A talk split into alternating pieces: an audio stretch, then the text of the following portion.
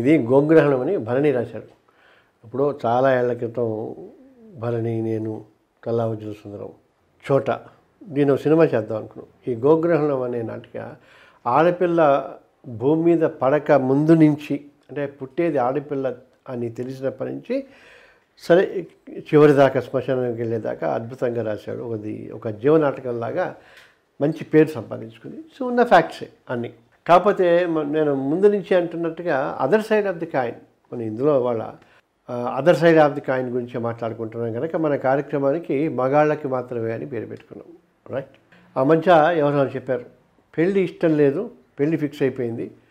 ఆ పెళ్ళి ఫిక్స్ అయిపోయిన తర్వాత పెళ్ళికి ముందే అమ్మాయి నీకు సర్ప్రైజ్ గిఫ్ట్ ఇస్తాను రా అని చెప్పేసి ఒక చోటుకి తీసుకెళ్ళి కళ్ళు మూసుకో నేను ఇస్తానంటే పాప ఆ పిల్లాడు ఏదో రింగో కార్డో వగైరా వగైరా ఏదైనా ఇష్టం వచ్చినాడని కళ్ళు మూసుకున్నాడు అమాయకంగా. ఆ పిల్ల వెంట తెచ్చుకున్న బ్లేడ్తో కసక్కుని గొంతుకు వచ్చేసింది. కెవ్వో నడువాడు. అసలు ఎందుకు ఇష్యూ ఇటువంటి ఇష్యూస్ వస్తున్నాయి? ఇష్టం లేదనుకోండి ఇంట్లో చెప్పేయచ్చు, ఒప్పుకోలేదనుకోండి వెళ్ళిపోవచ్చు. అంతేగాని ఆ పిల్లాన్ని ఒప్పుకున్న నేరానికి చంపేయటం కరెక్ట్ కాదు కదా. అంటే చచ్చిపోలేదనుకోండి చంపడానికి ప్రయత్నించడం. పాప మరి అమ్మాయి అటెంప్ట్ మర్డర్ కేసు కింద ఆ పిల్ల మీద కూడా కేసు ఉంటుంది, జైలుకి వెళ్తుంది, వస్తుంది, ట్రయల్ అవుతుంది, ఇవన్నీ ఉన్నాయి కదా. అందుకే కొంతమంది అంటున్నారు బాబు ఇష్టం లేకపోతే చెప్పండి అంతేగాని చంపేయకండి అని చెప్పేసి.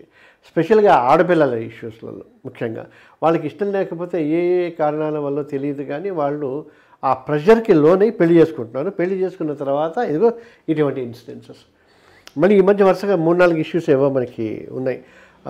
హెల్త్, ఐ మీన్ పెళ్ళి అయినంత వారం రోజుల లోపల ఇటువంటి అటాక్ చేయటం, ఇలాగా అనేక రకాలది.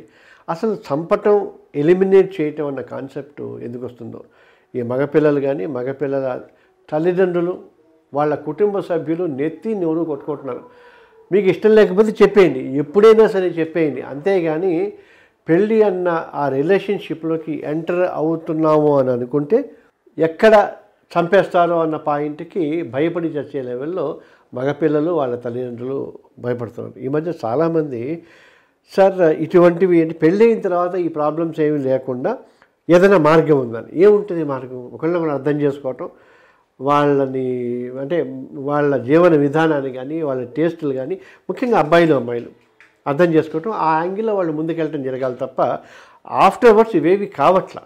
అందుకోసమని so what we have to do it, పెళ్ళికి మనకి ముందే అన్నీ మనం ఎంక్వైరీ చేసుకుని అర్థం చేసుకుని ఒక పదిసార్లు పాతిక సార్లు అబ్బాయి అమ్మాయి కలిసి మాట్లాడుకుని వాళ్ళిద్దరి ఫ్యామిలీ మెంబర్స్ కనుక ముందుకు వెళదాం అనుకుంటే వెళ్ళటమే శ్రేయస్కరం.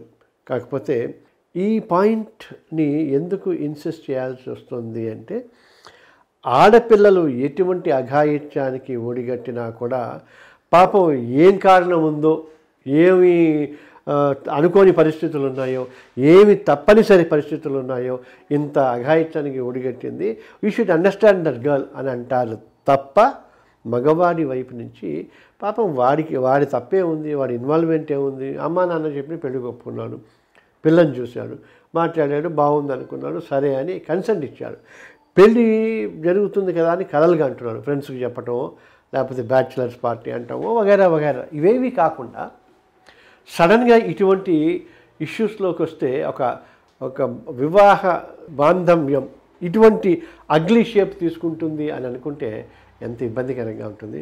సో ఆడపిల్లలకి చెప్పేది ఏంటంటే ఖచ్చితంగా భర్తల్ని చంపేసేయటానికో లేకపోతే చంపటానికి తెగబడ్డానికో ఉన్న ధైర్యం అమ్మ నాన్నలకి నాకు ఈ పెళ్ళి ఇష్టం లేదు నేను చేసుకోను అని చెప్పటానికి ఎందుకు ఉండదు. ఇన్ఫ్యాక్ట్ దీనికి ఎక్కువ ధైర్యం కావాలి. ఇంత ధైర్యానికి సిద్ధపడ్డ అమ్మాయిలు ఖచ్చితంగా no I'm not going to marry, గొడవ చేస్తా, సినిమాల్లో చూపించినట్టుగా కాళ్ళు చేతులు కట్టేసి బలవంతంగా తాళి కట్టించలేరు కదా, ఎమోషనల్ బ్లాక్మెయిల్కి నేను లొంగను కదా అని ఇవన్నిటినీ ఆపేసి తనంతట తను తను కోరుకున్న జీవితానికి బాటలు వేసుకోవటం అమ్మాయిల చేతుల్లోనే ఉంటుంది. ముఖ్యంగా ఇటువంటి ఇష్యూస్లలో అంటే ఏ ఇష్యూని కానీ ఏ ప్రాబ్లం కానీ మనం జనరలైజ్ చేయకూడదు. కోర్టులో కూడా సార్ ఫలానా ఈ కేసులో సుప్రీంకోర్టు ఇలా ఉంది, హైకోర్టు ఇలా ఉంది అని అంటే అందులో ఎక్కడో ఒకడో లైన్ ఉంటుంది. ప్రతి case it depends upon its circumstances and facts. ఆయా కేసుల పరిస్థితుల్ని బట్టి, సిచ్యుయేషన్ని బట్టి వాళ్ళు ఆ కేసు పూర్వాపరాలని కానీ అది తప్ప రైటా అని అర్థం చేసుకోవడం కానీ ఉంటుంది. అలాగే బట్ మనం ఇటువంటి ఇష్యూస్ని మాత్రమే మనం సెలెక్ట్ చేస్తున్నాం ఈ పరిస్థితుల్లో ఆడపిల్లలకి ఇది. అలాగే మరి ఆడపిల్లలు ఇలా చేస్తున్నారు కదా, మరి యూ హ్యావ్ టు అంటే మరి నువ్వు ఎందుకు సైలెంట్గా ఉన్నావు? నువ్వు అక్కడ దాకా తీసుకొస్తుందంటే ఆ పిల్లని గ్రహించలేవా? ఆ పిల్లని అడగలేవా? ఆ పిల్ల కళ్ళలో కనిపించే నిరాసక్తత కానీ, హేట్రెడ్ కానీ, లేకపోతే డిజింట్రెస్ట్ కానీ ఏదో ఒకటి కనుక్కోవాలి కదా నువ్వు. నువ్వు ఆ పిల్లని అర్థం చేసుకోకపోతే ఎలాగా? సో సంథింగ్ ఈజ్ ఫిషీ అని ఎందుకు గ్రహించలేని పరిస్థితుల్లో ఉన్నారు మీరు? ఉద్యోగం ఉందా? టేస్ట్లు ఉన్నాయా? ఏ హీరో ఇష్టము? ఏ ఫుడ్ ఇష్టము? హనీమూన్కి ఎక్కడికి వెళ్దాము? ఏ బట్టలు ఇష్టము? ఏ డిజైనర్ క్లాత్స్ ఇష్టము?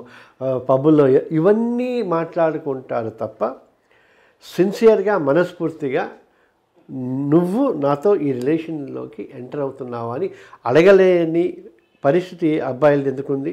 ఎందుకు అడగకూడదు? ఎందుకు అడగరు? సో అడగకుండా టోటల్గా చాలా శుద్ధపూసలాగా ఉండి లేదండి చేశారు, వెళ్ళారు, కళ్ళు మూసుకున్నాను, కోసేసింది అంటే అసలు అటువంటి అంటే జీవితంలో ఆ పిల్లతోటి జీవితాంతం నువ్వు నడుద్దాం అనుకున్న మనిషివి, ఆ పిల్లని అర్థం చేసుకోలేకుండా ఆ పిల్ల ఇబ్బంది పడుతున్న పరిస్థితుల్లో ఉంచటం కూడా అంటే దానికి అలో చేయటం కూడా ఎంతో అంత మనకు వంతు బాధ్యత ఉంటుంది కదా.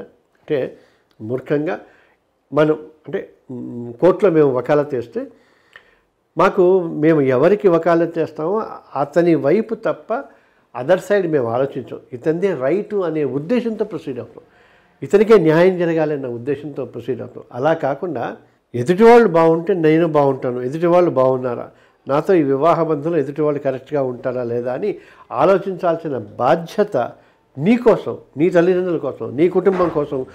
అలా నువ్వు ఆలోచించి చాలా కేర్ఫుల్గా ఈ రిలేషన్షిప్లోకి ఎంటర్ కావాల్సిన బాధ్యత నీదే ఉంది కదా. You can't just throw the blame entirely on the girl side.